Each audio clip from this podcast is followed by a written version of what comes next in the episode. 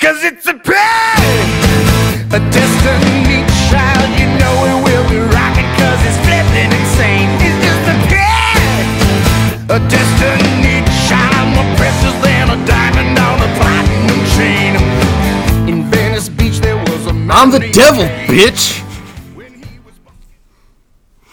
And this is the pick. And we're your hosts, John Otney. Colin Westman. And Sean Lemmy, bitch. Oh, I didn't, didn't know we were doing that. Well, it's not even like it's a line from the movie. No. It, it's a line from Heavy Vengeance, the McTrigger movie, available on Vimeo. Still wondering what that's from. Sean's brother said it once, and I thought it was really funny, but I don't know if it's a reference to something. I think it's just something you say when you want to be super intimidating. I just realized too, as I said that, I said it really loud, so I'm sure everybody in this house heard it. As they should. Sounds like something Freddy Krueger would say. I'm the devil, bitch. you know what the first line Freddy Krueger says in a nightmare movie is uh, someone sees him and goes, Oh God. And he says, This is God. Which is it cool, but it's like, You? This? It's not I am God, it's this is This God. is God. It is. This is. God. You know, he's, he's answering the phone. He's kind of revealing himself. It's still a cool like bad guy line. Most of like the slasher bad guys don't like say anything good or cool. Yeah. Most of them don't talk. You know, what's so funny. I was just thinking about um, in the Halloween movies, you know, Michael Myers.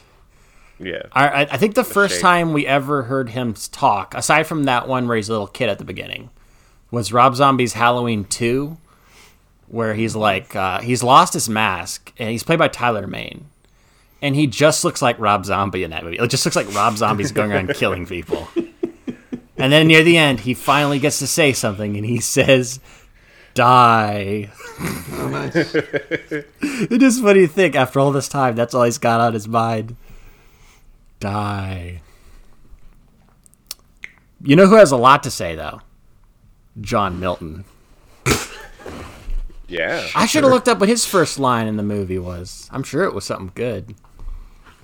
What a fun, fun performance. We'll get into it. I got, I got lots to say about it, and I'm sure we got some impressions to go around. Sounds like you're going to advocate for the devil's advocate. Yeah, doing the devil's advocate. Uh, but before we get to that, we're gonna do our little picks. Yeah. Oh, yeah. And I don't know. I don't feel like doing one. Let's see. Uh, You could uh you could abstain. I'll be quick. I'll be quick. Um, It is allowed. It's the power of the pick. no, no, no. I gotta pick something. Um, that movie X from A twenty four. I saw that like a month ago. that was pretty good. Oh. That was really good. You know, it's funny. is Uh, Sever in it too, or is it just X? it's just X going solo this time, branching out. Maybe we'll get the X the the Sever movie at some point. That was a good deep cut. It even took me a minute.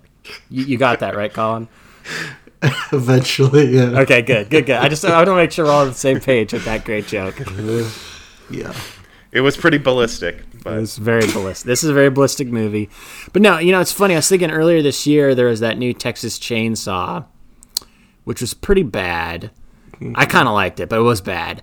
And then it's funny because then I watched X, Ti West X, and I was like, damn, this is what this should be the new Texas Chainsaw. This is like everything that's good about Texas Chainsaw because it's like a weird kind of southern gothic slasher in Texas in the 70s. This is like a movie that Rob Zombie and Eli Roth would like give their left nut to make.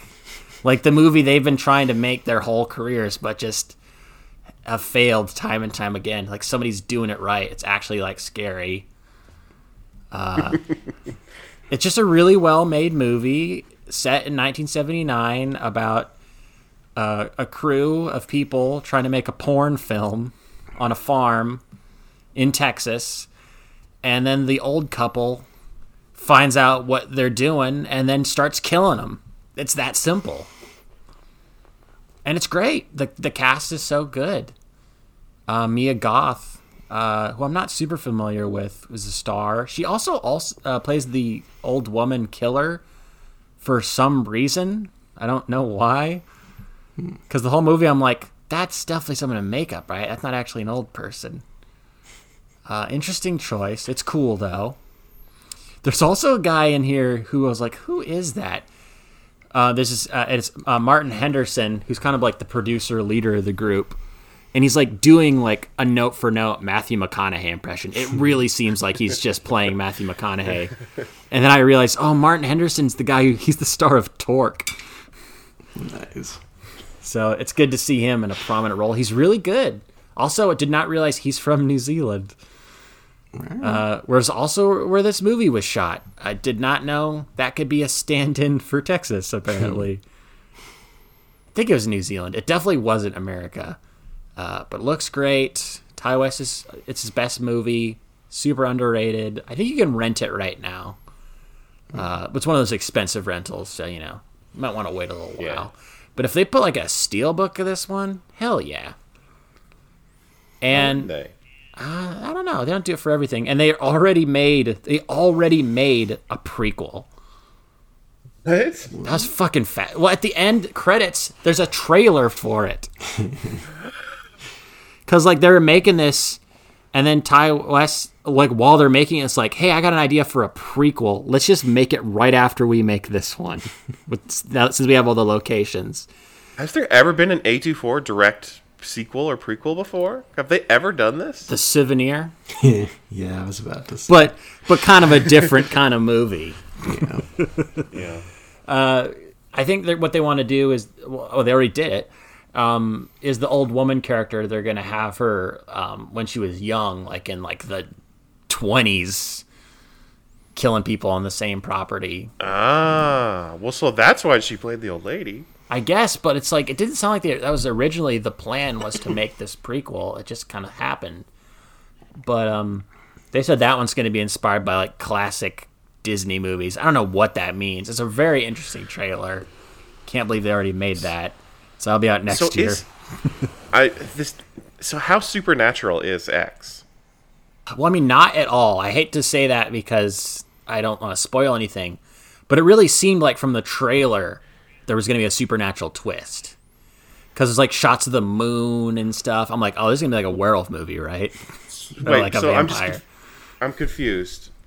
What was was X not set in modern day? Set in the 70s. Okay. Because like you, you said, the prequel set in the twenties. Like this lady's Yeah, it's over hundred. It's set in 1979. Okay, okay. Um, but yeah, it's just like a great horror movie. It's very simple, but it's super well made and it's scary. People don't even like get killed till like an hour into the movie.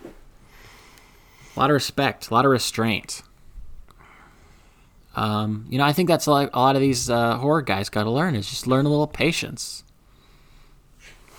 Yeah. Build atmosphere.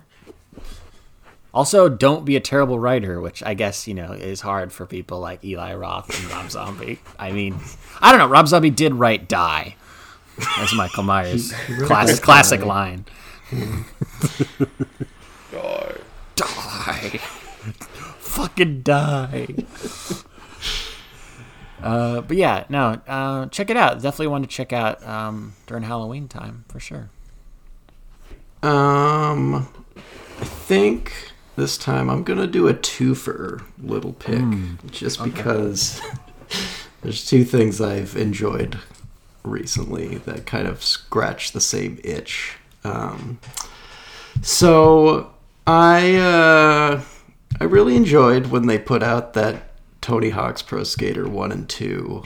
It made me very nostalgic because I loved Yeah. those games growing up, and I kind of realized that they were like uh, some of my favorite video games ever. And but you know, it took me a very short amount of time to beat them, uh, and I kind of wanted more. So luckily, Yeah. a new skateboarding game came out a couple months ago called OlliOlli World. And Oh, sure. I've almost made my way through it. It's uh, kind of a more cartoony, colorful type of skateboarding game. Came out on pretty much every console. Um, and of course, the thing about Tony Hawk is it has like such a perfect engine for a skateboarding game. Just the controls are kind of like they replicate what it is to skateboard in, in such a natural way. Uh, but this game is uh, it takes a different approach. It's a 2D kind of side-scrolling thing, and you actually use like the joysticks to f- like flick your tricks, basically, uh, which takes a little bit of getting used to. But it was just like fun to play a, a skateboarding game that takes kind of a, a different approach and isn't just a Tony Hawk clone, which there have, of course, been many of over the years. Not as much lately, but you know, back in the 2000s. Uh, so yeah, fun little game. I will also recommend a documentary that came out on HBO recently called Tony Hawk Until the Wheels Fall Off, which is a documentary, you know, basically about Tony Hawk's life and career, but also kind of showing where he is now, and it is pretty incredible that he still skateboards like four or five days a week, uh, even though he's, I think, 53. Yeah, 53. So it kind of uses this framing device of like showing him trying to land a 900 in like on a ramp. I think it's like his personal skate park or something. And like you just keep seeing him falling and falling, and it's just like a little like stressful to watch this old guy just like putting his body on the line at this age. And then uh like the movie kind of delves into that too, like him and some of the skaters of his generation who are still skating and how like dangerous it is for them to still be doing it at this age but they just like love it and it, like the movie kind of gets into the mindset of like how a person like that thinks when you you want to be the best at your sport like in your field but also it's just it's just so dangerous to your body long term. Um and like like that was the most interesting part of it. I was kind of familiar with some of Tony Hawk's story since I read his autobiography in sixth grade, and there was also a um, a documentary I think about the Bones Brigade, which was a skateboarding team in the '80s that came out like ten years ago. But um, I don't know, all all fascinating stuff for someone like me who grew up kind of loving Tony Hawk. Cool, man. It kind of sounds like uh, like Jackass, just like an old person getting hurt. Yeah. You're worried about him. Pretty much. I was just watching Tony uh, in that sketch from the first Jackass movie where they wear the fat suits, mm-hmm. and he just like doesn't crash during the whole segment. Yeah. He's like too good even in a fat suit. I feel like that's some why that's like the reason why Tony isn't. I feel like Mat Hoffman's in more segments just because Tony never crashes. Mm-hmm. He's too good Just incredibly focused guy. and safe. He's like always wearing padding and a helmet. Like it's a good role model. He's even got his own Chipotle meal. Oh, nice. Oh wow. I don't. Yeah, I almost got it once, but I, I like to do John meal. Uh, if you guys want to have some fun now, you need to get your asses to the movie theater and see RRR, aka Rise, Roar, Revolt. Uh, it is a new Tollywood movie uh, directed by S.S. Rajamouli, uh, and it is uh, one of the best movies ever made, hands down, no doubt about it. Wow. Um, let me fill you in on some of those terms I just used. So Tollywood. Um, so Indian cinema is broken up into a bunch of different uh, sub movements, I guess. uh, probably the most famous, is Bollywood, the Hindi film industry. Uh, but there's also uh, Ollywood, Mollywood, Sandalwood, Jollywood, Chollywood, um, and weirdly two uh, Tollywoods. One is in Bengal and one is uh, in the Telugu language in um, southern uh, India around uh, Delhi and uh, Hyderabad. And that Tollywood, the second of the two, is uh, where S.S. Rajamouli comes from. He is an acclaimed director, making a lot of, uh, it sounds like over the top fantasy action movies. Uh, it sounds like the most famous of those are the Bahubali movies, um, which you might have seen a scene from because it's kind of infamous on the internet, um, where a bunch of guys with shields uh, stand on a palm tree that's been pulled back, uh, and they get launched into the air and uh, fly over like a medieval fortress wall to start a battle. Uh, it's uh, it's pretty over the top, uh, which is good. That's what you want, right? Um, and uh, I don't know if that's the the level that that whole movie or those there's multiple Bahubali movies. I don't know if that's the level they're all on. Uh, but that is the uh, the level that RRR is on. Um, I think one of the the great uh, reasons to go see a movie, especially a movie in theaters, is to be uh, taken by surprise by the audacity of, uh, of a stunt or, or a moment that just um, fills you with a childlike glee. Um, and I can think of a few instances where a movie has made me giddy like that. Uh, probably the one that, that comes to mind immediately is uh, in uh, Furious Seven. Um, they do this, you know, they've been building up to this scene that we saw in the trailer where uh, um, they jump a sports car from one skyscraper to another. Um, and then when we're watching that movie, you find out that after they do that, they do it again. They jump from another, they jump from that skyscraper into a third skyscraper, uh, and that was so exciting to me. Um, this movie RRR is full of moments like that where something so hilariously over the top happens that I can't help but like shriek with joy in the theater. It's so good. Um, I guess I should say what it is. Uh, it is a, I guess, a, a, work of historical fan fiction. I don't know how else to better put it. Um, the idea is there are these uh, these two um, characters from uh, India's uh, revolutionary past. Um, this is set in the 20s during the uh, colonial era.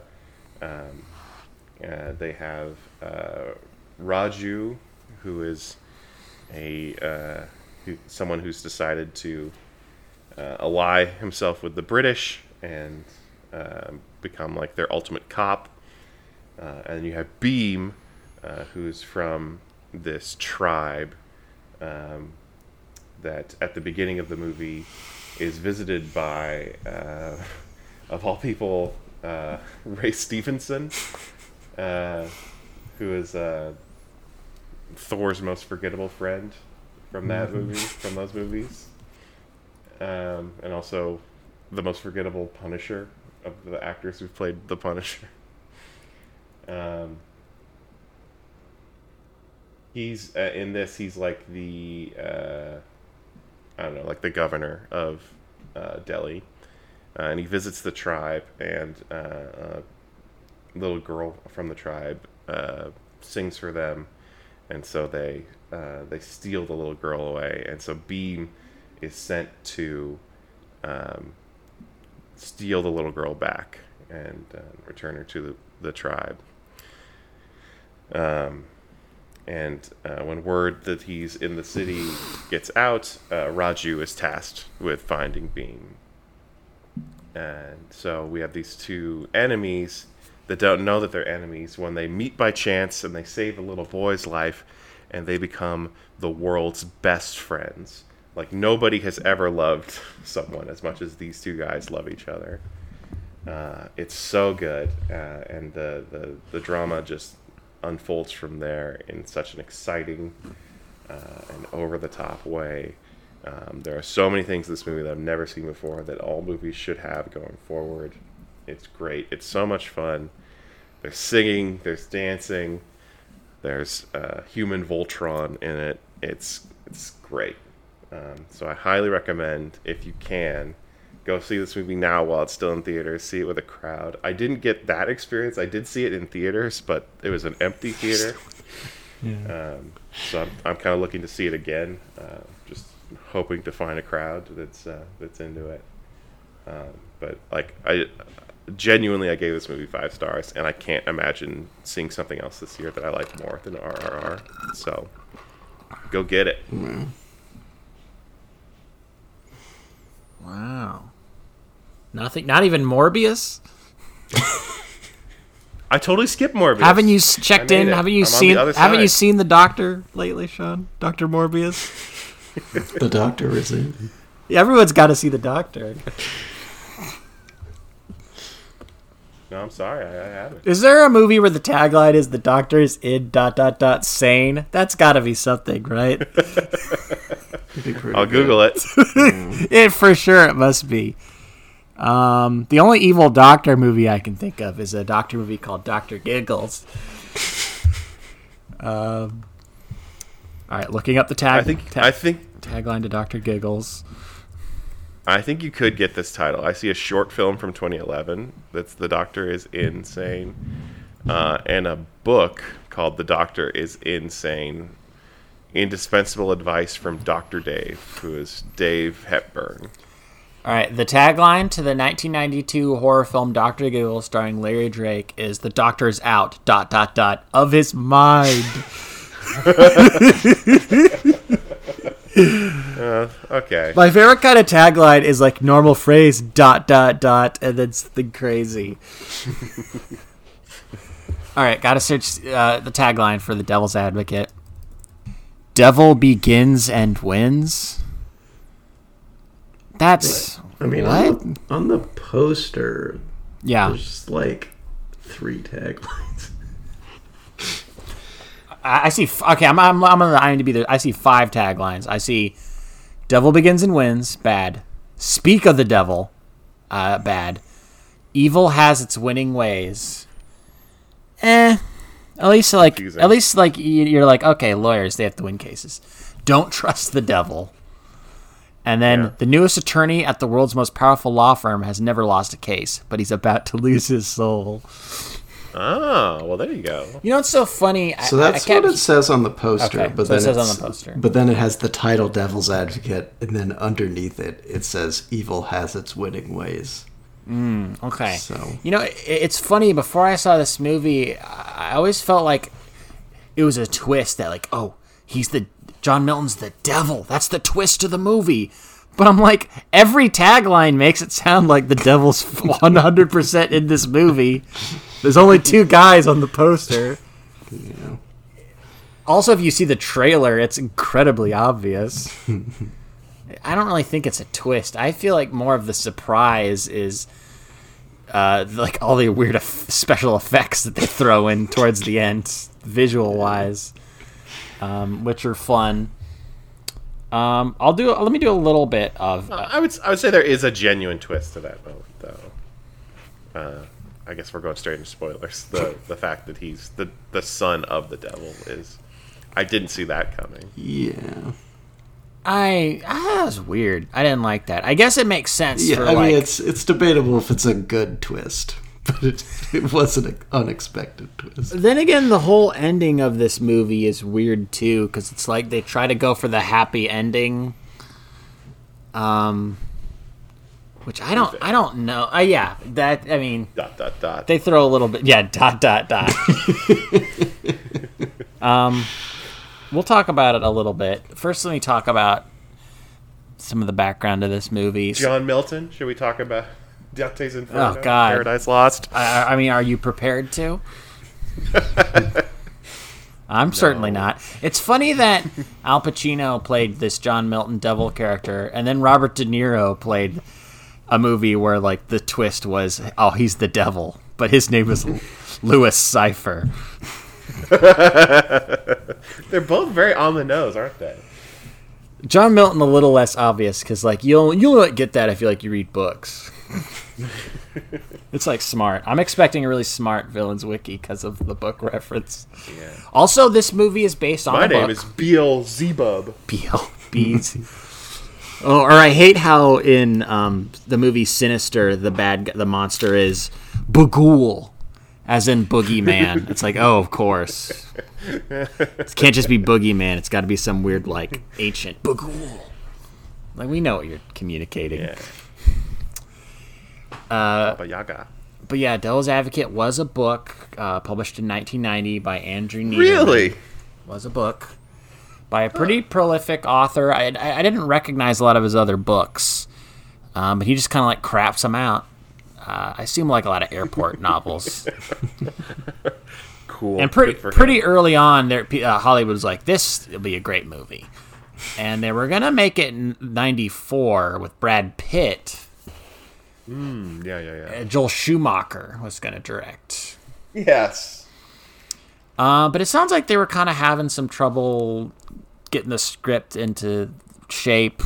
I think they've all they always wanted Al Pacino, but he turned it down quite a bit because he's like he thought it had too many effects and it was too weird, so they kept rewriting it to try to make it more grounded. So that's pretty funny to me that there's apparently a version of this script that's like way more over the top and elaborate. uh, I love that sort of thing. I, you just triggered a memory of, of mine that is very unrelated to this at all. Uh, I just watched the movie um, Outbreak for the first time from 1995, uh, a pandemic movie uh, that also turns into a military thriller. Um, and that movie stars um, Dustin Hoffman as the main. Um, he's like a military uh, doctor. Um, and he was not the first choice for the role. It was originally offered to Harrison Ford, which makes sense. Like the, those two could both play that role. Another person they offered it to was Mel Gibson. Again, makes sense in 1995. But the weirdest thing to me is they also, before they offered the part to Dustin Hoffman, again, this is a doctor who doesn't fight anybody. Before they offered it to Dustin Hoffman, they offered it to Sylvester Stallone. and I can't imagine what the movie was like. Where they're like, yeah, Sylvester Stallone will want this. Sylvester Stallone. Is that so? This, this character's a doctor. This character is a doctor. The whole movie is just him trying to convince military people to give him a chance to work on a cure. He doesn't fight any. I feel like I wouldn't trust a cure that was invented by Sylvester Stallone. Hey, no, it totally works. I tried it myself. It's great. You gotta try it. I love that Stallone, despite you know doing all these action movies in his career, has this other side to him. Like where I guess I don't. I mean, maybe he wa- really wanted to play a scientist, or like how it's always been his dream to play Edgar Allan Poe. Hey, I could do this. To be or not to be. I just in Shakespeare.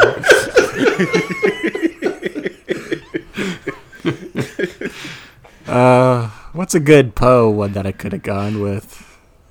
Quote the Raven. Yeah, some some bullshit. I like I like my version. He doesn't know. Stallone. He's- Maybe Stallone could have been John Milton. Could have been. Could have been. Would you? uh, okay, if you had to, if you had to cast a Sylvester Stallone, you cast him as uh, whatever the fuck Keanu Reeves character? Ke- Kevin was, Lomax. Or do you cast him as Satan? Oh, Kevin for sure. Yeah.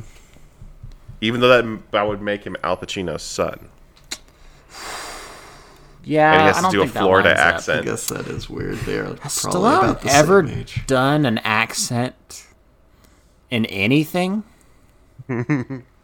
It's one of those guys that doesn't really do any other voice but his own. Kind of like Sean Connery, Yeah. um, who uh, actually, when uh, when Pacino turned down the role, he suggested they should go. He had two other people. He's like, you, sh- you should go for these guys. And he suggested Yeah. Sean Connery, who Okay. ah, maybe, I guess I could picture it. Be kind of cool.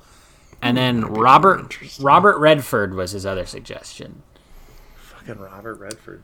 You never get away from it. It's him. kind of interesting because with Robert Redford, you might have been able to sell the twist like that. You don't know he's the devil because he's not quite sinister in the same way. Like it just, I don't know. I like I imagine Al, uh, any movie I see with Al Pacino, I'm gonna assume he might be the devil going into it, regardless of what movie it is, just because he's that big.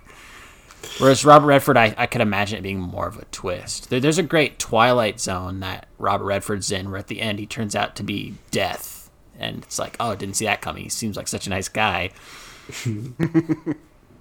um, though he was doing like some like scuzzier stuff. I feel like we keep talking about Indecent Proposal. That's a sleazier role for sure. That could have been interesting, but I really like Al Pacino in this movie. He's really funny. I really, I can really believe him being a, a part of that like scene. You know, that like New York upper class, like just these wackos. He really fits in well. Um, and I don't think anyone could have done the end of this movie better than he could have. That's where he really shines. Um, but yeah, no. Eventually, they rewrote it enough that he's like, "Okay, I'll do it." Keanu um, took less money so they could get Pacino, and then when Pacino found that out, he felt bad, so he donated a lot of his salary to charity.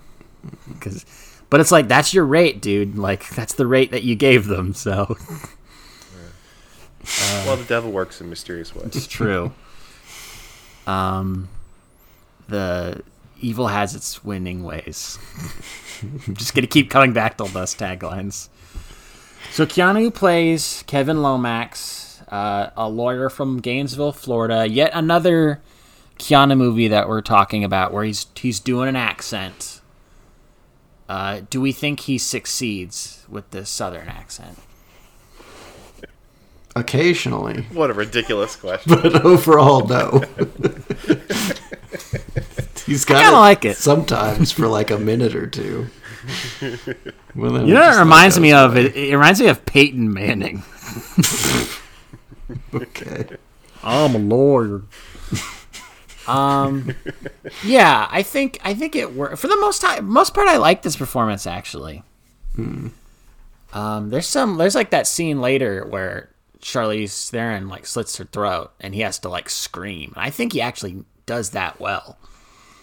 Um, only and he doesn't even have to shoot a gun in the air. occasionally the accent would throw me for a loop because I think the the main thing is just like why is it necessary? Yeah. Was that He just his wanted the extra choice? He could just be from Florida and not have an accent. Not everyone from Florida talks yeah like that. Um, but he's he's Kevin Lomax, who's a lawyer, who's won. I think at the beginning of the movie, he's winning his sixty fourth case, never lost. Uh, seems like he kind of has this reputation for, at least based on the cases he takes, like cases that don't. It seems like he's gonna lose, or where he's defending, kind of uh, not the best dudes. Because this dude at the beginning uh, is being accused of like uh, molesting or sexually harassing a, a student of his. He's a teacher. And this dude is so fucking creepy. He's like doing hand gestures under the desk. Like in the courtroom. Touching courtroom. himself, Johnny. He's touching himself. just doing gestures. He's touching himself. Like, come, dude, you're in the courtroom. Jeez, and uh, Kevin knows this guy's bad. He, but he like goes to the bathroom. He like takes off his wedding ring. He's like, I'm gonna make uh, the decision to to defend this guy. I'm gonna win this case. And this is where I was wondering. Um, so his strategy is to try to make the the witness or the victim uh, he doesn't want anyone to believe her. But I do not feel like the examples he uses are that convincing. He shows like a picture that she did where they're like making fun of the teacher. Like he tries to play it off like she just hates this teacher. This is like a prank. Well, John, the thing is, you're looking at this through our modern believe women eyes. You got to remember back in 1997, um, basically everything a woman said was assumed to be a dirty lie. It's just that basically the I, devil I, whispered I just into her ear. I thought he was really gonna come up with something hard hitting and like whoa, like I, I don't just know if thought it that's- was. I don't know if that's true if you're talking about a child. I think people still believe uh, girls. she lost her innocence when she chose to have sex as a young person. Oh, okay. She she she's working for the devil. She's the devil's advocate from the title. Mm-hmm. Colin, did Nina see this? Yeah. She had some issues with it. I just wondering. from, Specifically the ending. okay, well, I was just wondering from like the, the the law side of things if this movie like made sense. Uh, I think generally, it's just Okay. she took issue with the movie's like overall thesis that uh, defense attorneys who take on like guilty clients are bad for doing that.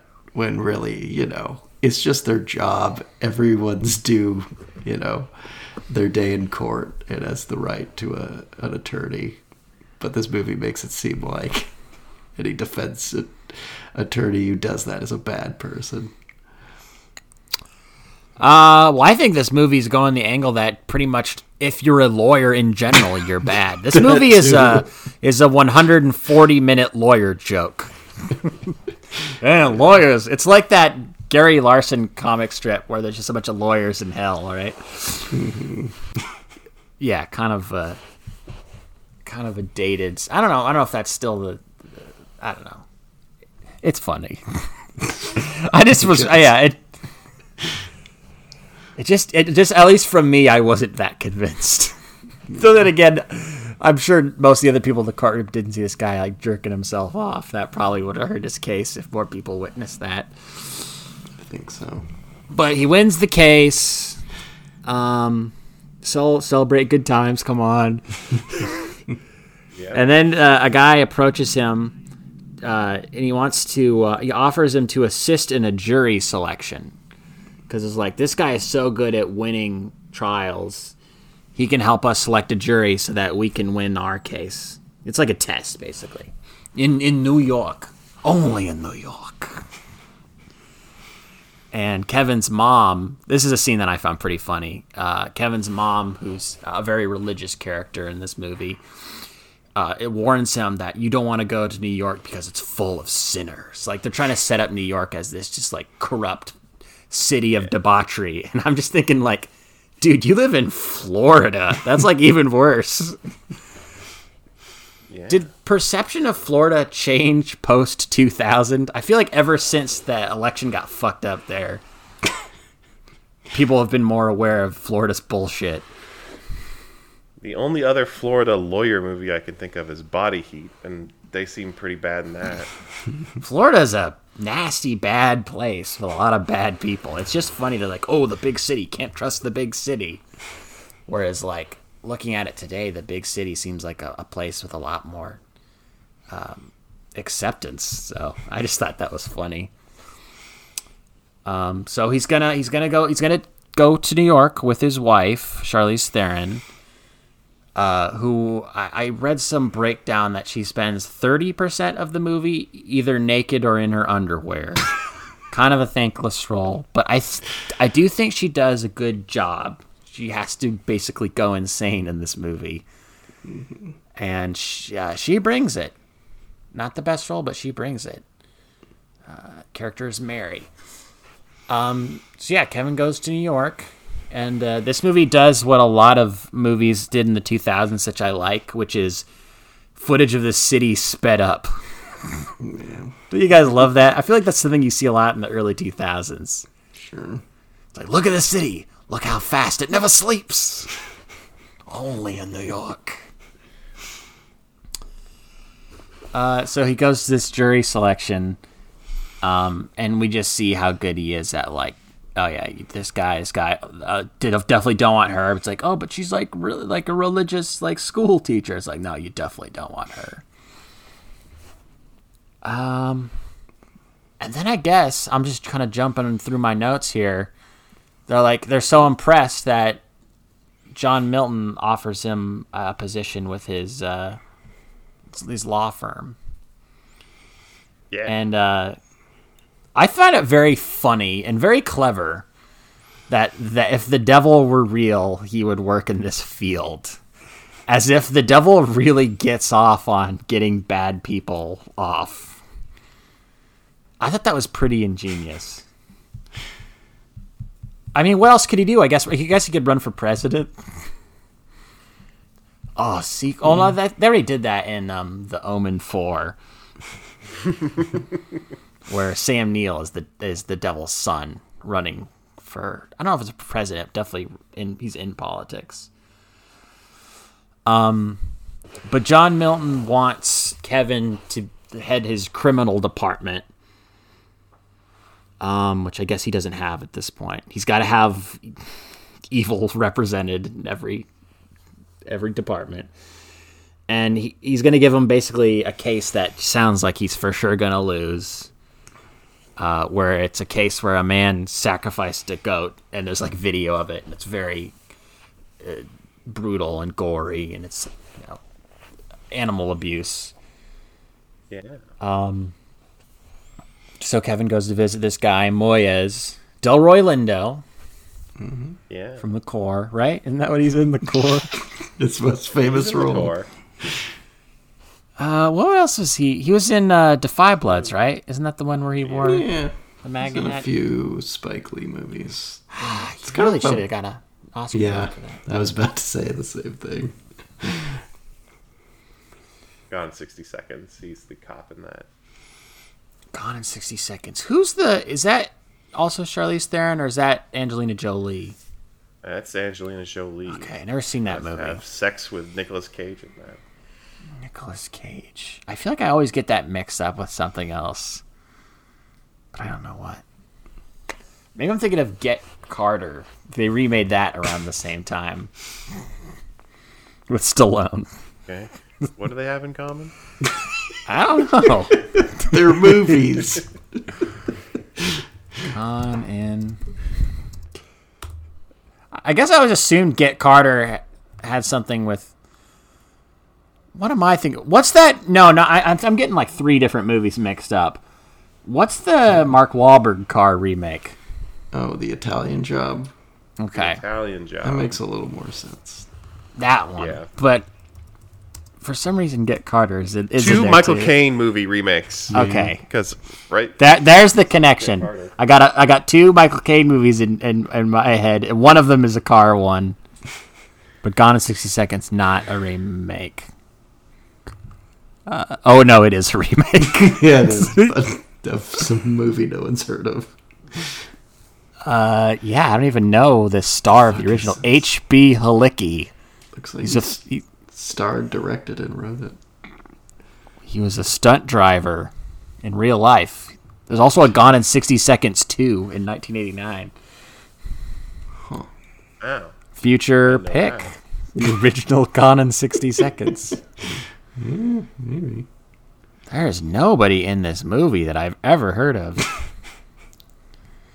I love that it was just like this guy, H.B. Halicki, did everything written, produced, starring, directed by. I like that it lists all of the cars stolen in the film, like what make and model they were. Oh, holy shit! he steals 48 cars. How does he have time? And and you should note that they all have women's names.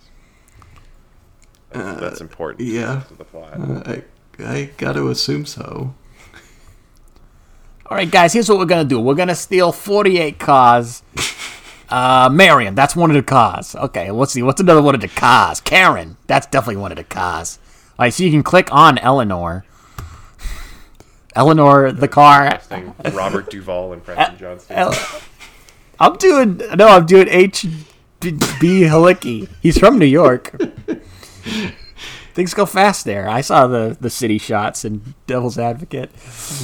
So Eleanor the car has a Wikipedia page, and it's specifically Eleanor the car from the Gone in sixty seconds movie.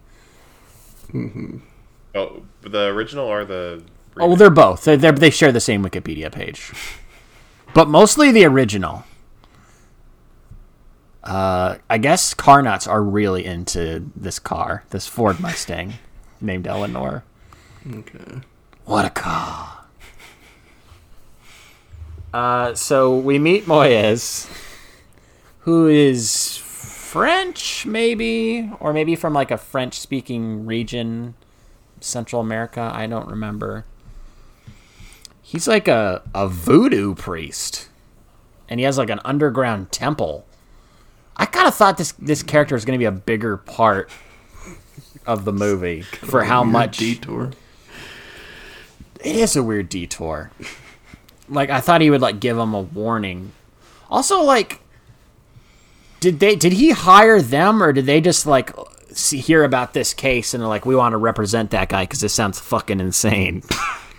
Well, I think the implication is that uh, because he's doing, you know, this sort of animal sacrifice, uh, he's he's a devil worshiper, and he's probably made some sort of deal with the devil. oh right. So the devil's got to protect him. But I thought the devil liked goats because he like is one or something. he is sometimes. I don't really understand goats. I think most of the time when you sacrifice something, you it's something that the person you're sacrificing to likes, right? Like you sacrifice uh, virgin women because that like that god likes the likes virgins, right? Like you don't sacrifice them because you hate virgins. You know, it's a good goat Satan movie. Incubus with William Shatner. That movie that's entirely in Esperanto. You're calling that movie good. The the end is good. it's not terrible. Is the Eh, It's kind of terrible. Yeah, well, it, William Shatner f- has a fist fight with Goat Man Satan. Damn. Well, I don't know. Let's see what I gave it on That Letterboxd. sound good. Incubus, It's by the creator of The Outer Limits, who was apparently a weirdo. I gave it two stars. I guess it wasn't so good. It's only seventy-four minutes though.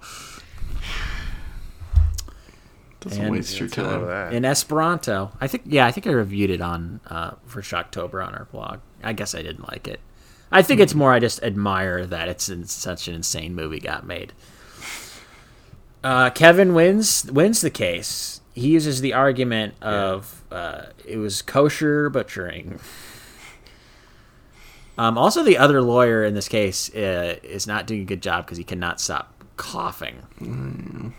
I was really hoping that this was Yeah. like he was like gonna cough up flies or uh, something, or he was gonna die. Or I'm not sure what the point of him coughing was.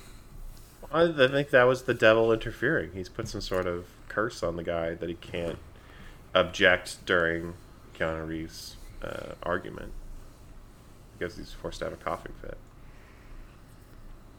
Okay, I like that. I like that. The devil. He has his. What was it? What I say? He had his evil, witting ways or whatever. Yeah, sure does. he's he's he's everywhere, man. Um, so he wins the case, and he gets invited to one of John Milton's parties. I'm not sure if he's met him yet, or if he meets him at the part. No, he meets him at on like in his building because there's that weird, scary view from the building. Uh, I don't know if you guys know what I'm talking about, but there's some cool, some cool scenery. Is this before or after he gets invited to live in John Milton's building? and gets the I don't, I don't remember. I like I watched this movie like ten days ago. Let's go to the party that I have. I have some notes on the party. I immediately had to write, go back. No, so no, so it's definitely after. So Okay. I think just you need to remember that Charlize Theron is has already started going crazy while this is happening because she's has nothing to do but make over this giant apartment and it sucks. They did say what her job was earlier, but I forgot. She so she it, she wasn't just a wife. She had a job, but here she doesn't have anything, so she just goes go she's crazy. just a wife who wants to have babies. Yeah. Um, so they go to a party, and someone says a line prominently that I had to write down that I thought was fun, where someone said, um, Donald Trump was supposed to be here, but he had a business emergency. Probably Mort Zuckerman. And I'm like, that sounds like some 90s shit that I need to know. so I searched that. And Mort Zuckerman was CEO of Boston Properties. And him and Trump constantly had real estate battles in New York in the 90s. And I, and I mean, it's it, it's so fucking everyone. funny that Donald Trump is like he's in this circle of people that includes the devil. I mean, funny. Well, I don't know. It's kind of more probably more depressing than it is funny. Good. Um, also, uh, one other Trump fun fact is later Craig T. Nelson's character, his apartment was one of Trump's apartments, and they filmed in there. So, Trump Yeah, I mean the whole vibe I got was that Craig T. Nelson was just Trump. basically, I mean, he's Trump's apartment. So Trump is a murderer who hangs out with the devil. Um, but back then, you know, he's doing Pizza Hut commercials, and he's in Home Alone 2. Everyone thought he's funny. We didn't know how wrong we were. Yeah, we did. Um, John Milton mingles with Mary Ann. Uh, I wrote down this. Mary Ann? This Mary Ann is um, Charlize Theron's character. I remember Kevin would always call her Mare. I'm just like, just call her Mary. No, what are you doing? I don't like this. You a syllable. I wrote down an exchange where John Milton they're talking about the only thing worse than not having a father was having mine, and he's like, I can relate. and it's at moments like that. It's like. We, we do know he's the devil, right? No one. This isn't a twist, anyone, right? The twist must be just the Keanu thing. I just, I, I'm trying to put myself in the mindset of someone in 1997. Everyone must be aware that he's the devil, right? Mm-hmm. It, it would be interesting to yeah to, to have gone into this just thinking oh it's just like a, a weird legal drama about a lawyer who gets corrupted by those evil city boys. Um, and me not knowing fucking shit about religion was like when he says, you know, like talking about his dad, I can relate. I was like, who's that? and they're like, oh, oh God. I had to look up, be like, what's Satan's deal? I was like, oh yeah, he was like an angel, and him and a bunch of angels were like thrown out. Yeah, Does that mean he was an eyeball monster? At any point, well I mean there's like a bunch of different kinds of, of angels so maybe. Um, I mean, I feel like most of the paintings just paint him as like a super hot, super sad, smoldering dude. very emo, the emo angel. And I don't know how that turns into like forked tail, pointy horns, or goat monster. Like take your pick. I don't know how either of those are what he becomes, but I mean, like for a while, people just just a real couldn't keep the canon straight. You know, that's the problem with so many characters in IP. You just things change over time. It's like Zelda. It's So like many what what timeline are we on here? Christianity, it's time for a reboot, clean slate, start it Or, over, issue or one. like Dracula. It's like can he turn? He turns into a bat. Can he also turn into a wolf? Like what what what's going on here? What is it? I think somebody needs to get the Satan backstory a little more streamlined here. Think how many new converts you could get if you just did a fresh reboot. Said this is issue one. You don't have to have read any of the previous Bible to get started Mm-hmm. here, and they just put out you know 17 pages a month. Okay. That would be good. That would be informative. I'd like that. Just have a, another Crisis on Infinite Earth. Because it's sad when I'm learning stuff about religion from the devil's advocate. but I do like the touches they put in. I love that he rides the subway. Um, I mean, he says it's kind of to like keep, you know, uh, connected to like the common man, but also it's like, yeah, but you're also underground, so it's like hell. Yeah, it just feels good to be down there. So that's pretty good. Also at this party, Kevin starts to flirt with a woman, um, Christabella, played by Connie Nielsen. They kind of start. Wonder Woman's mom. Wonder Woman's mom. That's right. I was wondering where I knew her from. Um, earlier, I thought she was Italian because it, when he first sees her in the offices, she's speaking like Italian or Latin or something, and I'm like, no, that's just because that's like devil language, right? Oh, Sure. well. Well- I mean, her name is Christabella. That feels pretty Italian. Uh, well, maybe I can't. I don't know if you're speaking Italian or if you're speaking like scary Latin from the lyrics to the Omen song. you know what I'm saying? Yeah. Does does Italian? I mean, she's. I mean, they they have a lot of international clients. It was. I was just trying to. I, me being completely ignorant of religion was wondering like, does Italian have some closer connection to evil or something?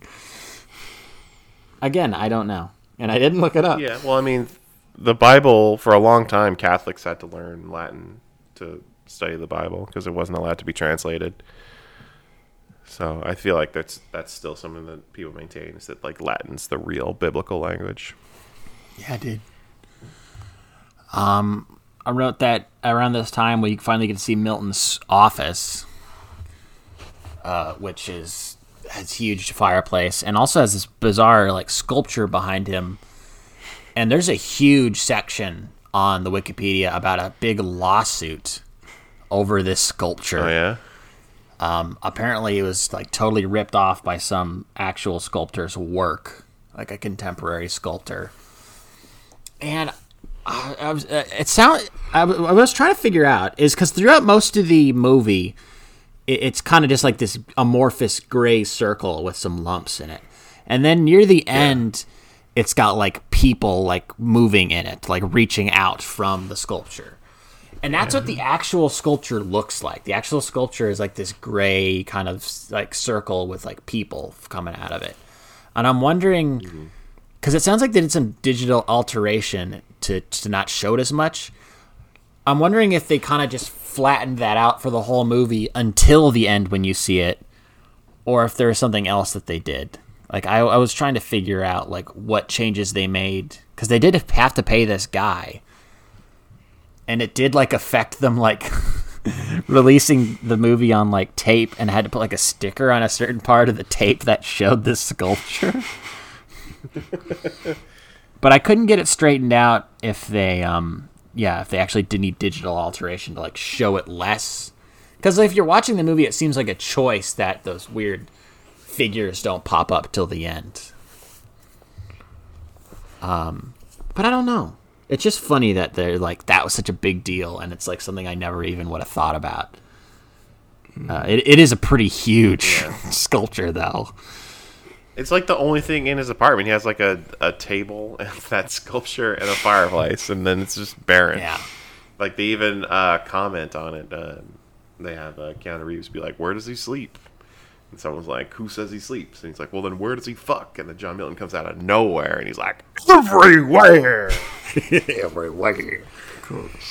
well i'm you know i was trying to pinpoint slight tangent i was trying to pinpoint when al pacino turned from having kind of like this kind of like stuffy like I, I mean stuffy as like stuffed up nose like brooklyn kind of voice to southern sheriff I- guess it must have been um, "Scent of a mean- Woman," right? You mean in the arc of his career? In the arc of his career, yes.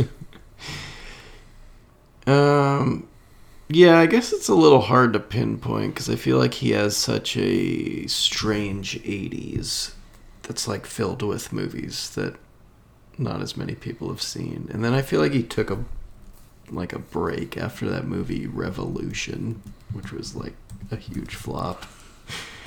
Well, we watched we watched Dick Tracy. Was he talking like this and that? I feel like he might have been.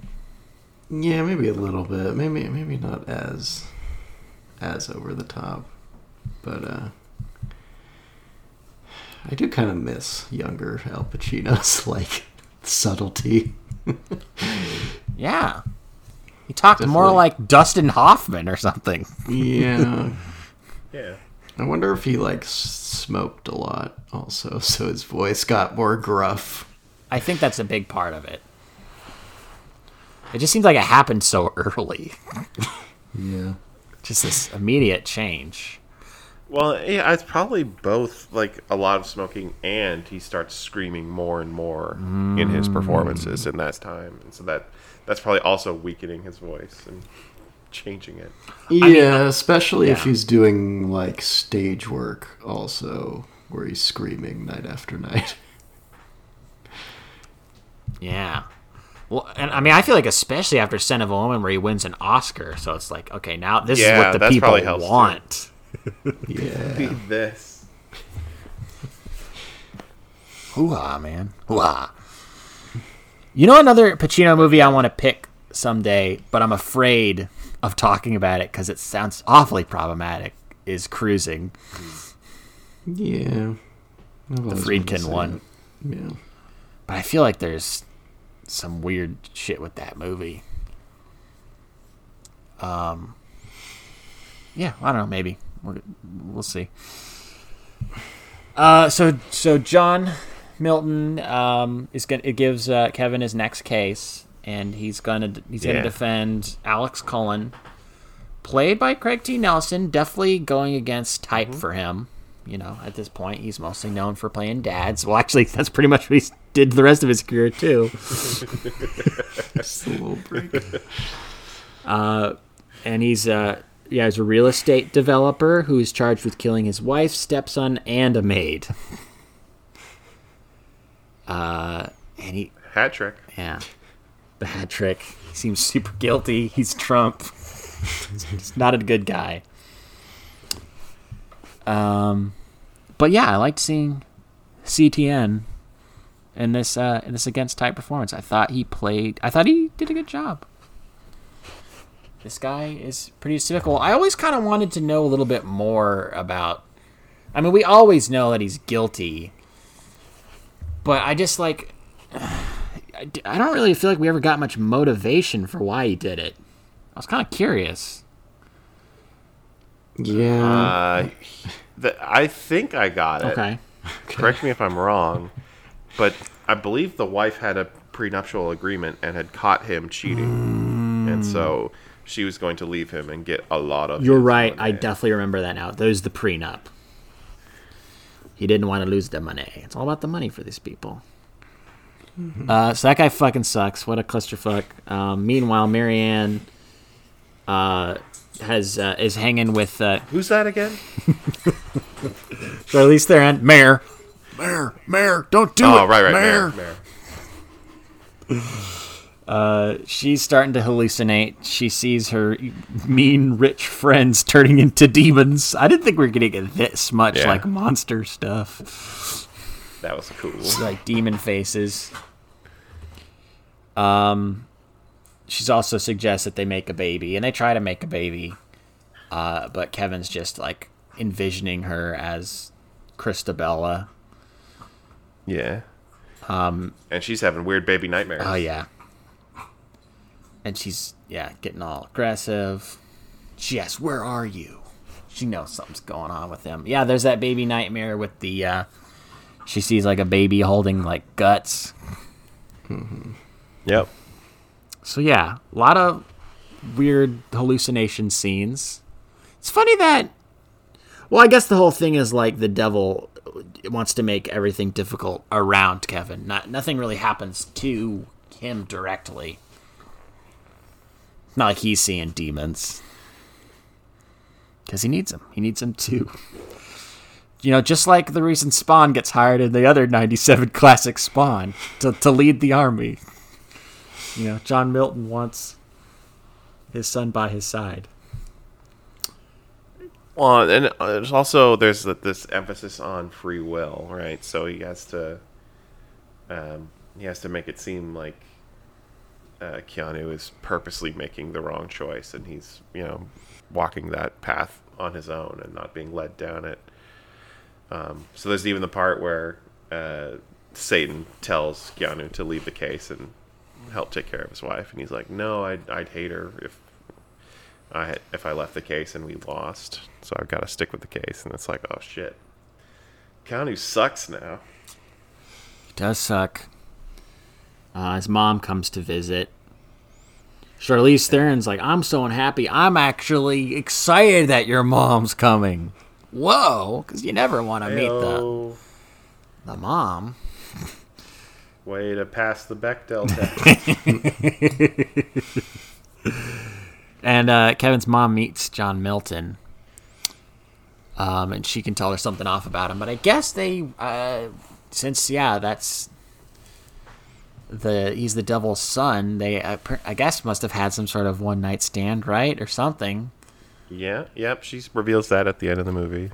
I she doesn't go into detail about it, does she? She does. So she has a whole monologue about going into New York as a young person, and, uh, getting uh, raped, maybe. God, maybe just yeah. having, having sex with him because she was innocent and the city was so evil.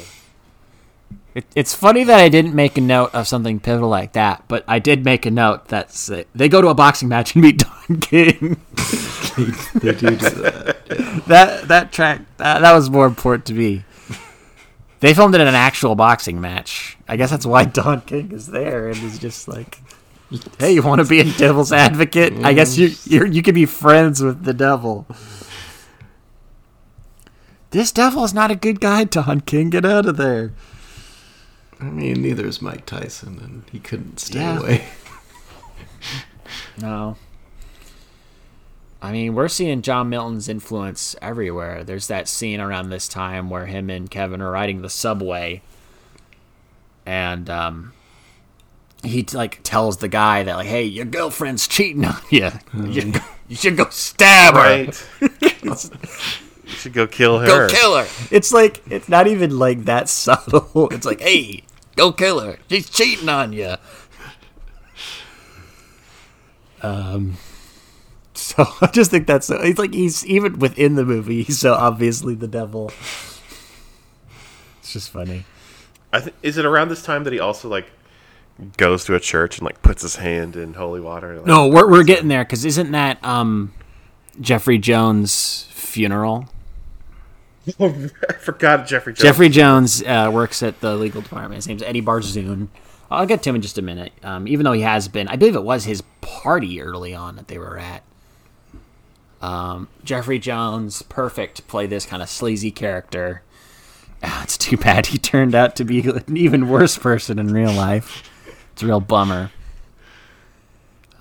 It's also too bad because it, it, it sort of feels like he's supposed to be kind of an innocent. Well, that's the thing later. I mean, uh, I'm jumping ahead a, a little bit, but the reason he gets killed is because he's going to testify against John Milton because he's like, this, this, he's gone too far. I got to like tell, you know, the CIA or whatever about what's going on. yeah, because Mil- Milton has him like shredding documents like every night after hours.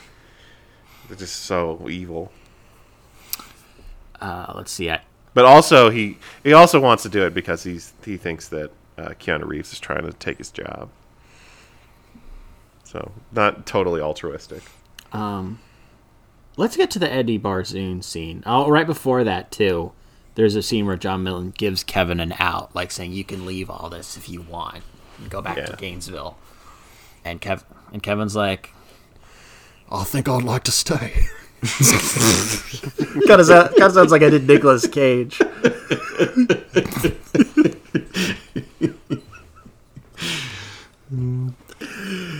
um. So yeah, uh, Jeffrey Jones has gone to I don't know if it's the CIA, some sort of government organization, and then we get that. It's not the CIA. I don't fucking know. I've got a lead on Satan. Going to the CIA. It's the. Uh, did, let's see if I wrote it down. Is it the FBI? I mean, it could be even like the SEC or something, but it's not the CIA. Uh, the U.S. Justice Department? No, is it? Yeah. Yeah. Just sure, sure. I don't know what any of these guys do. They're all just secret agents. If you ask me.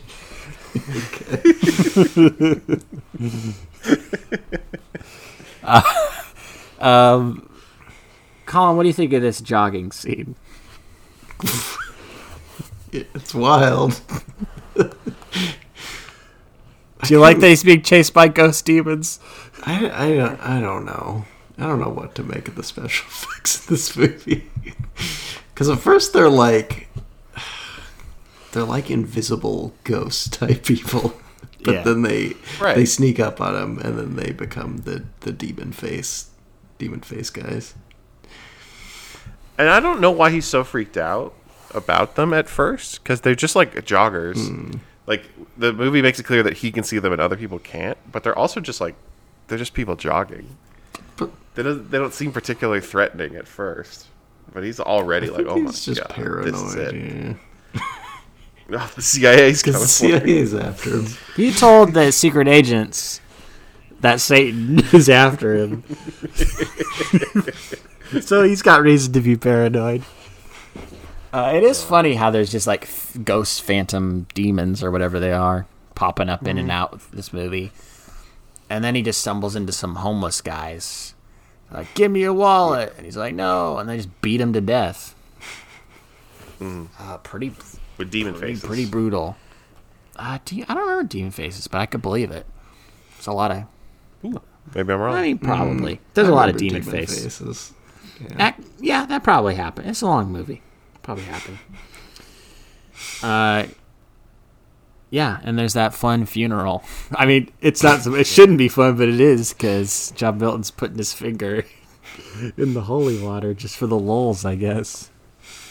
And I feel like um, like one of the coworkers was like, can you believe it? He was jogging. Like there's ripping on him at Only in New. York. That's, that's Al Pacino. Um, you know what? The, with the Yeah, with the. Cullen trial, um, Yeah. they're gonna they use his as- secretary that he's having an affair with, and she's just fucking lies on the stand. Says that he was with her, boning him. Mm-hmm. Kevin builds a case that okay, the, our case has to be that you're a huge piece of shit, and that's and you weren't there, and you're screwing your secretary, and that's what they go with, and it works. Yeah. Um, and he, he like he, he can tell that um, that she is lying. Like he, he knows he is defending a guilty person at this point, and he still wants to win that badly. Did you guys uh, track what case number this was for Kevin in, in terms of his win count? Oh no! What was it? 66. His 66th win. I know, right? Six hundred more of those, and we're in trouble. Yeah.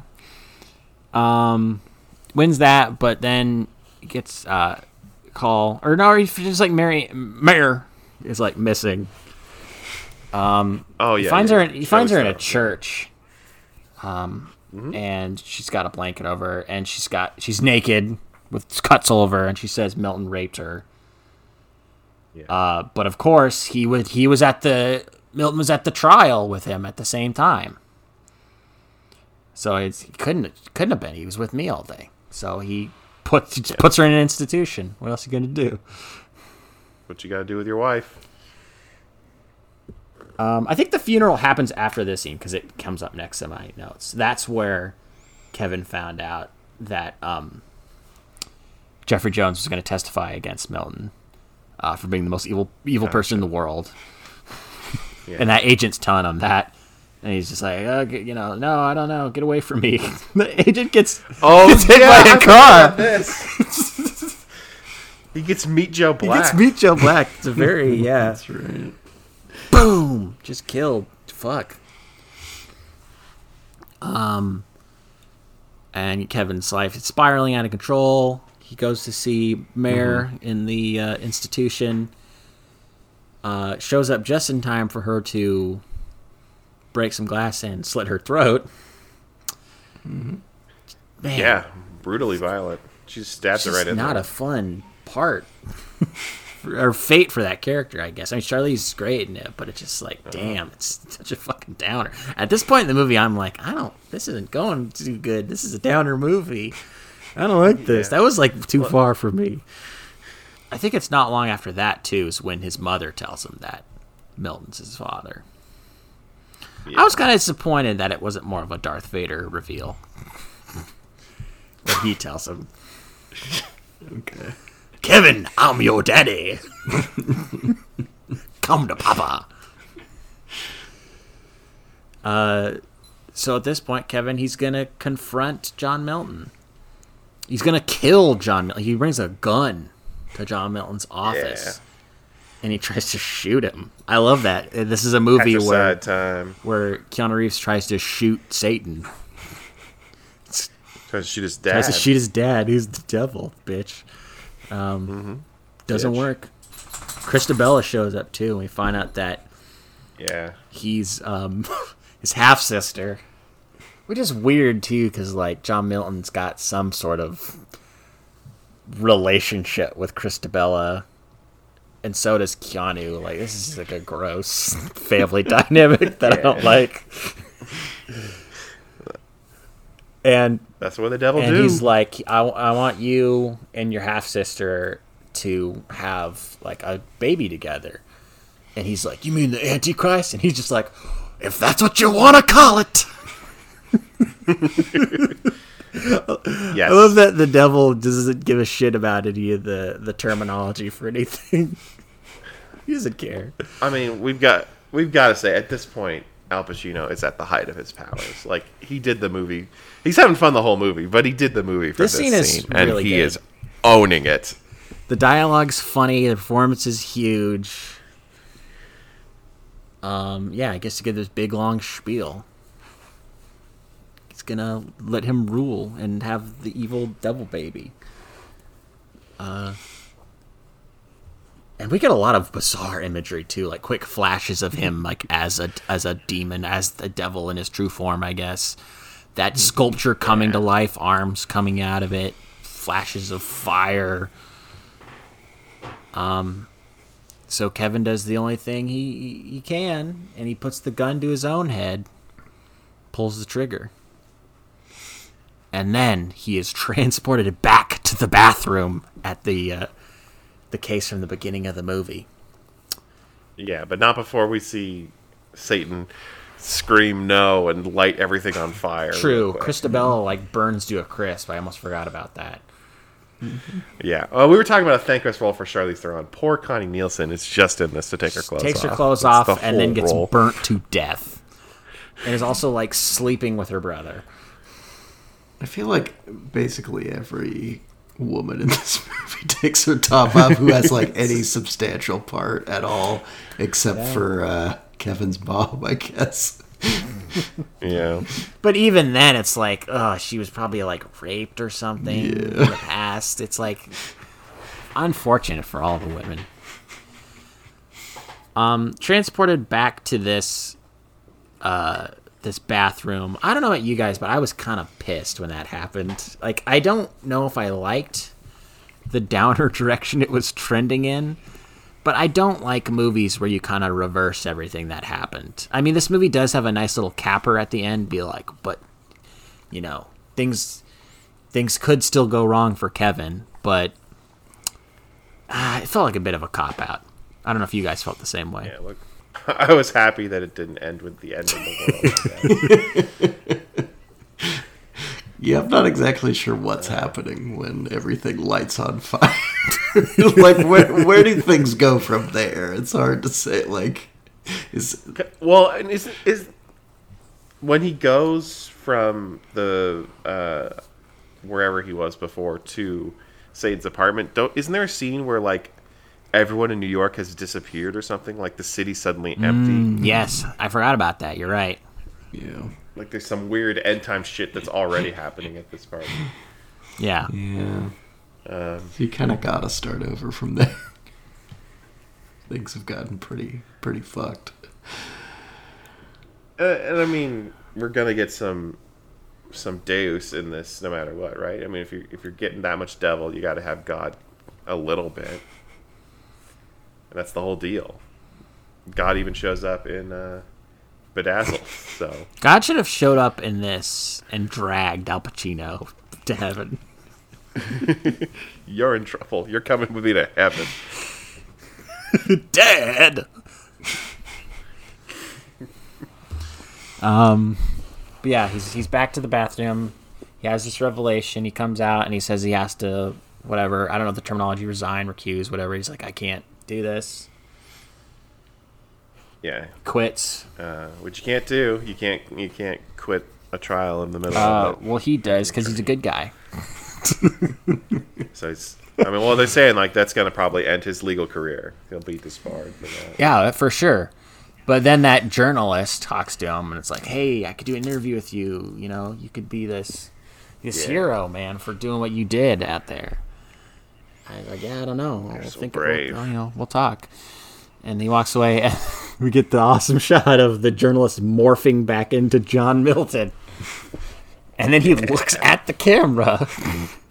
And I didn't write down the line, but I think it's something like, Vanity, that's my favorite sin.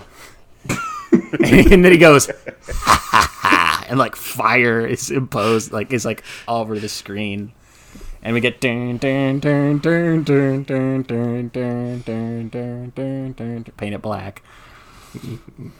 Respect to them for choosing paint it black and not, um, you know, sympathy for the devil. Sympathy for the devil, yeah.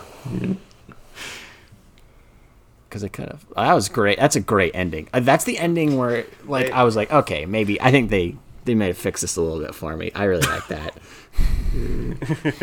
Because that's the scene, that's a scene that only Al Pacino could do. Talking to the camera, delivering that exact line, laughing with fire on the screen. Redford couldn't have done that. Sean Connery couldn't have done that. Jack Nicholson maybe could have done it. Mm, okay. Oh yeah. Ac- Ooh, Jack Nicholson would have been pretty good in this too. That would have been good, you know. Hmm. I, I yeah, I like that. I like that quite a bit. Uh, but yeah, that's The Devil's Advocate, directed by Taylor Hackford, written by Who dat? Taylor Hackford. He directed Ray, An Officer and a Gentleman. Uh, Dolores Claiborne, which is a Stephen King adaptation. His career's kind of trailed off over the past few years because he did Love Ranch and The Comedian, you know. so he had to go ahead and make like the worst De Niro movie and the worst Joe Pesci movie. um, but some pretty respectable dramas in there. Do you think Love Ranch would be a good double feature with X? Maybe. I assume Love Ranch is in the past. I think it is. Well, is it, aren't they like? Isn't it about like starting a brothel Yeah. a farm? Um, So it's like kind of kind of the same. I think thing. so. Yeah, I feel like the only reason anyone knows anything about it is because it's like, what, Joe Pesci's in a movie? What? yeah. And then uh, I didn't realize this till the end of the movie when I saw the credit that uh, written by Jonathan Lemkin and of, co- of course Tony Gilroy. I'm like, oh, of course. If it's if it's an adult movie that has something to do with the law, Tony Gilroy's got his fingerprints on this. Very much felt in line with something he'd do. I wish the double was in Michael Clayton. Very Rogue One. Like I loved this John Milton character so much. I would like. I would have like. I wish there's a sequel where John Milton's doing something else. like he's working in the entertainment industry, or he's running for president, or something. I mean, there is a lot of potential there, right? Because it's it sounds like he's just always trying to get his kids to hook up with each other. So it could just be two other. kids I think that's the thing. This version of the devil is just like, how can I fuck with the world? So it seems like he could find another avenue to like exploit that. Uh, but I think we've missed our window for another Devil's Advocate movie, unfortunately. Um, and this movie did fairly well. I think it opened pretty close to Titanic, so that kind of fucked it over. That'll do it. Um, but it still did fine. Um, I don't see any Oscar nominations. Not that it deserved any. Some some Saturn awards, some Saturn awards. Um, but I liked it. It's, it's it was goofy and it was too long and it didn't have a great ending. But I thought it was pretty entertaining for the most part. What about you guys? Overall, it was goofy and it was too long. and It had a stellar ending that saved the whole thing. and what about you, Colin? I haven't seen your Letterboxd. Eh, mine was a little lower than your guys. I gave it two and a half. Oh, okay. And I didn't love it. I thought it was all right. It, it was too long. I just found it kind of unsatisfying in like the many different like pots it has its hand in. Like it's not. Uh, I didn't really think it was that great as a legal movie or as like a supernatural movie. I mean, I guess Pacino's fun, but it's just not. It just felt too familiar to me for other, for other roles that he's played, and Keanu's obviously like he's always likable, but his performance is a mess. Special effects were weird. I just felt like maybe Kevin needed to be more likable. Like I didn't really care that much about his him turning to to the devil and doing these evil things. And so like his re- Gotcha. redemption by the end like I wasn't that invested in. Needs to be a little more uh, Charlie Sheen in Wall Street. Yeah. But he just seemed kind of evil throughout the whole movie. He did. They should have just got not someone nice. Satan level evil, I guess. He should have got like Math- Matthew Yeah. Broderick.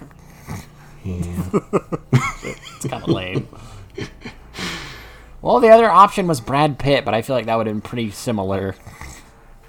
I don't know. I would have liked that better. I like Keanu. I like him in this movie. I, I get that. Yeah, I don't. He seems evil from the get go. Keanu can be kind of cold sometimes, but I don't know. He looked. He looked good. He looked cool. Yeah. Um. Well, you know, I, I, I feel you. I get you. But It's. I mean, it's still like a movie where. I'm glad I watched it because uh, you don't see many movies like this. It's definitely a strange. yeah, beast. Colin, h- how many movies do you get where you get to see Al Pacino morph into an angel with wings and then fly up to the screen? I, I forgot Probably about that shot. I'm looking Yeah. through it and I found it. Yeah, it's a wild movie. I just don't. Not everything about it worked for me. Uh, speaking of not working, Sean, did we get any goofs? We did. I actually pulled out a couple uh, legal goofs uh, that actually have more to do with geography that I wanted to bring to everyone's attention. Um, so, when Milton and Kevin meet for the first time, Kevin says he worked for the Jacksonville District Attorney Office for five years. Florida doesn't actually have district attorneys. It would have been the Jacksonville State Attorney's Office. So, they kind of blew that one. Uh, and then, kind of related to that, Milton claims that Pam, uh, who is one of the characters, I don't remember which one, uh, used to work in the Brooklyn County DA's office. Uh, and in this case, there is no Brooklyn County. Brooklyn is a borough. The county is named Kings County for uh, King George. Uh, so it should have been the Kings County DA's office. That seems like a pretty weird goof, honestly.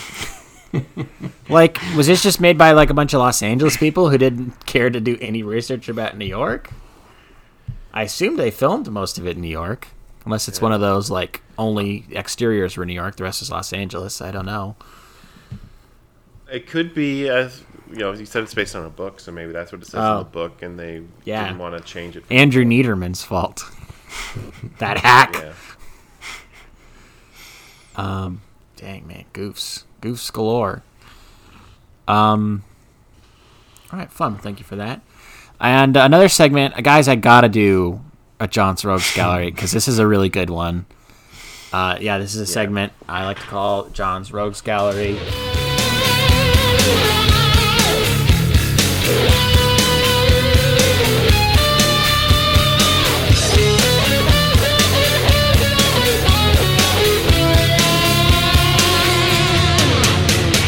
God, I love being a bad guy. Guys, John Milton is an evil doer. I hate to say it, but he is. Yeah. Uh, full name Lucifer. Alias John Milton, Satan, and the Devil. Origin the Devil's Advocate.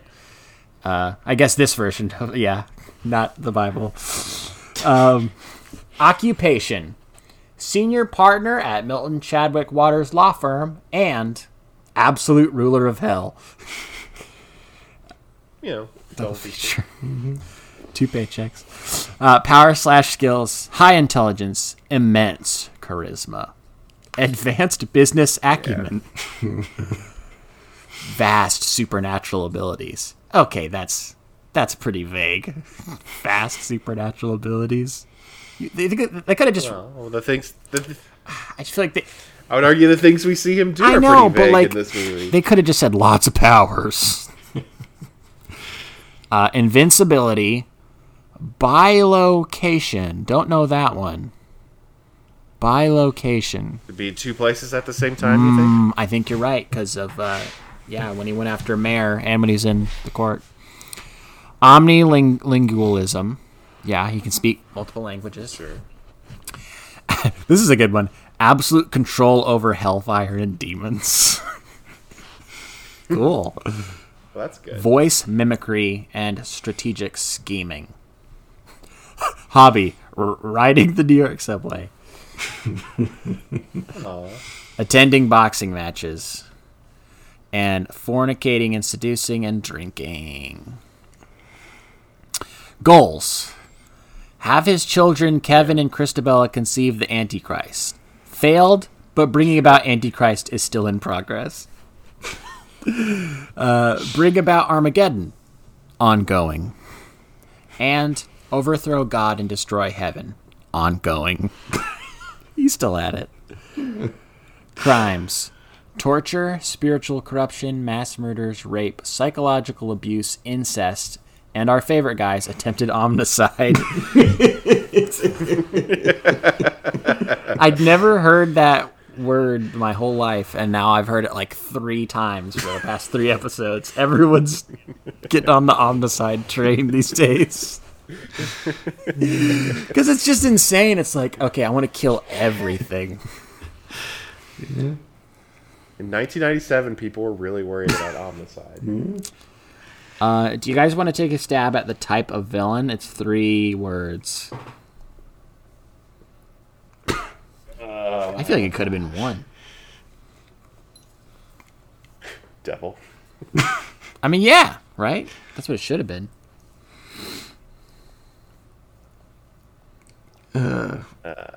Yeah, I really don't. I'll I'll just go with uh, Dark Lord li- lo- Dark Lord lawyer. That's a tongue twister. Um, psychotic, seductive.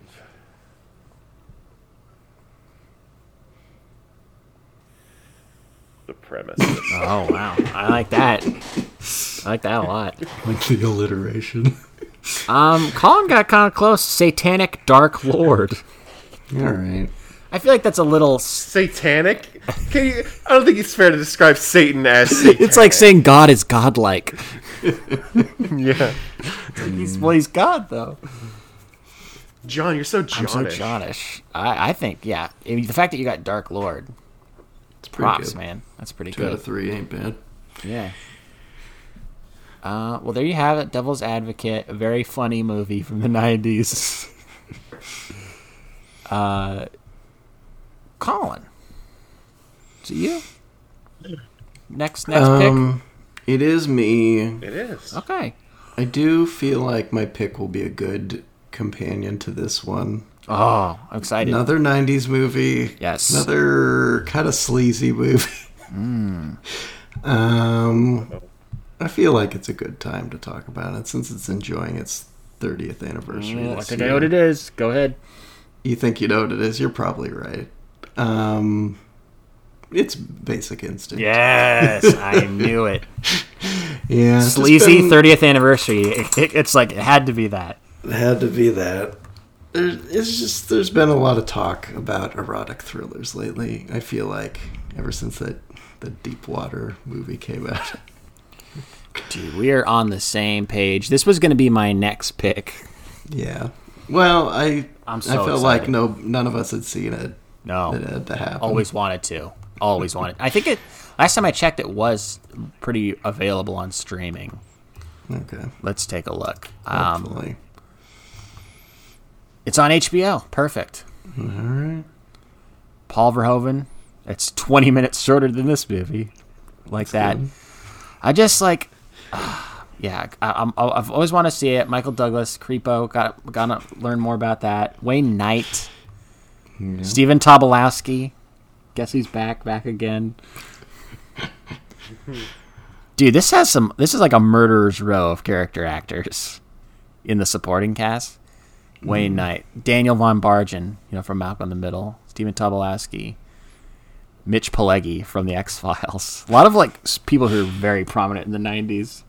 James Rebhorn. James Rebhorn. Wow. Wow, wow, wow. Uh, that'll be great. Looking forward to that. Um, what did we do last time? Yeah, we're doing a lot of like creep movies. yeah, well, we did Altered States. Yeah, I like He's, it. he's, he's kind of a creep in that movie. Yeah, no, it's He's good. a, he's a mind creep. I don't even really know the premise of Basic Instinct. I'm I, all I know is the leg scene. That's all I know. I'm, I'm excited to talk about Michael Douglas playing the ultimate creepy guy in the '90s. That'll be fun too. Yeah. Um. But yeah, you know, make sure to check that out and check this podcast out on mildlypleased.com or wherever you find podcasts. Search Mildly Pleased. It's the easiest way to find us. Um, and you know, listening to this podcast is my favorite sin. I see the girls by dressed in their summer clothes. Turn my head until my darkness goes. I see a line of cars and they are painted black.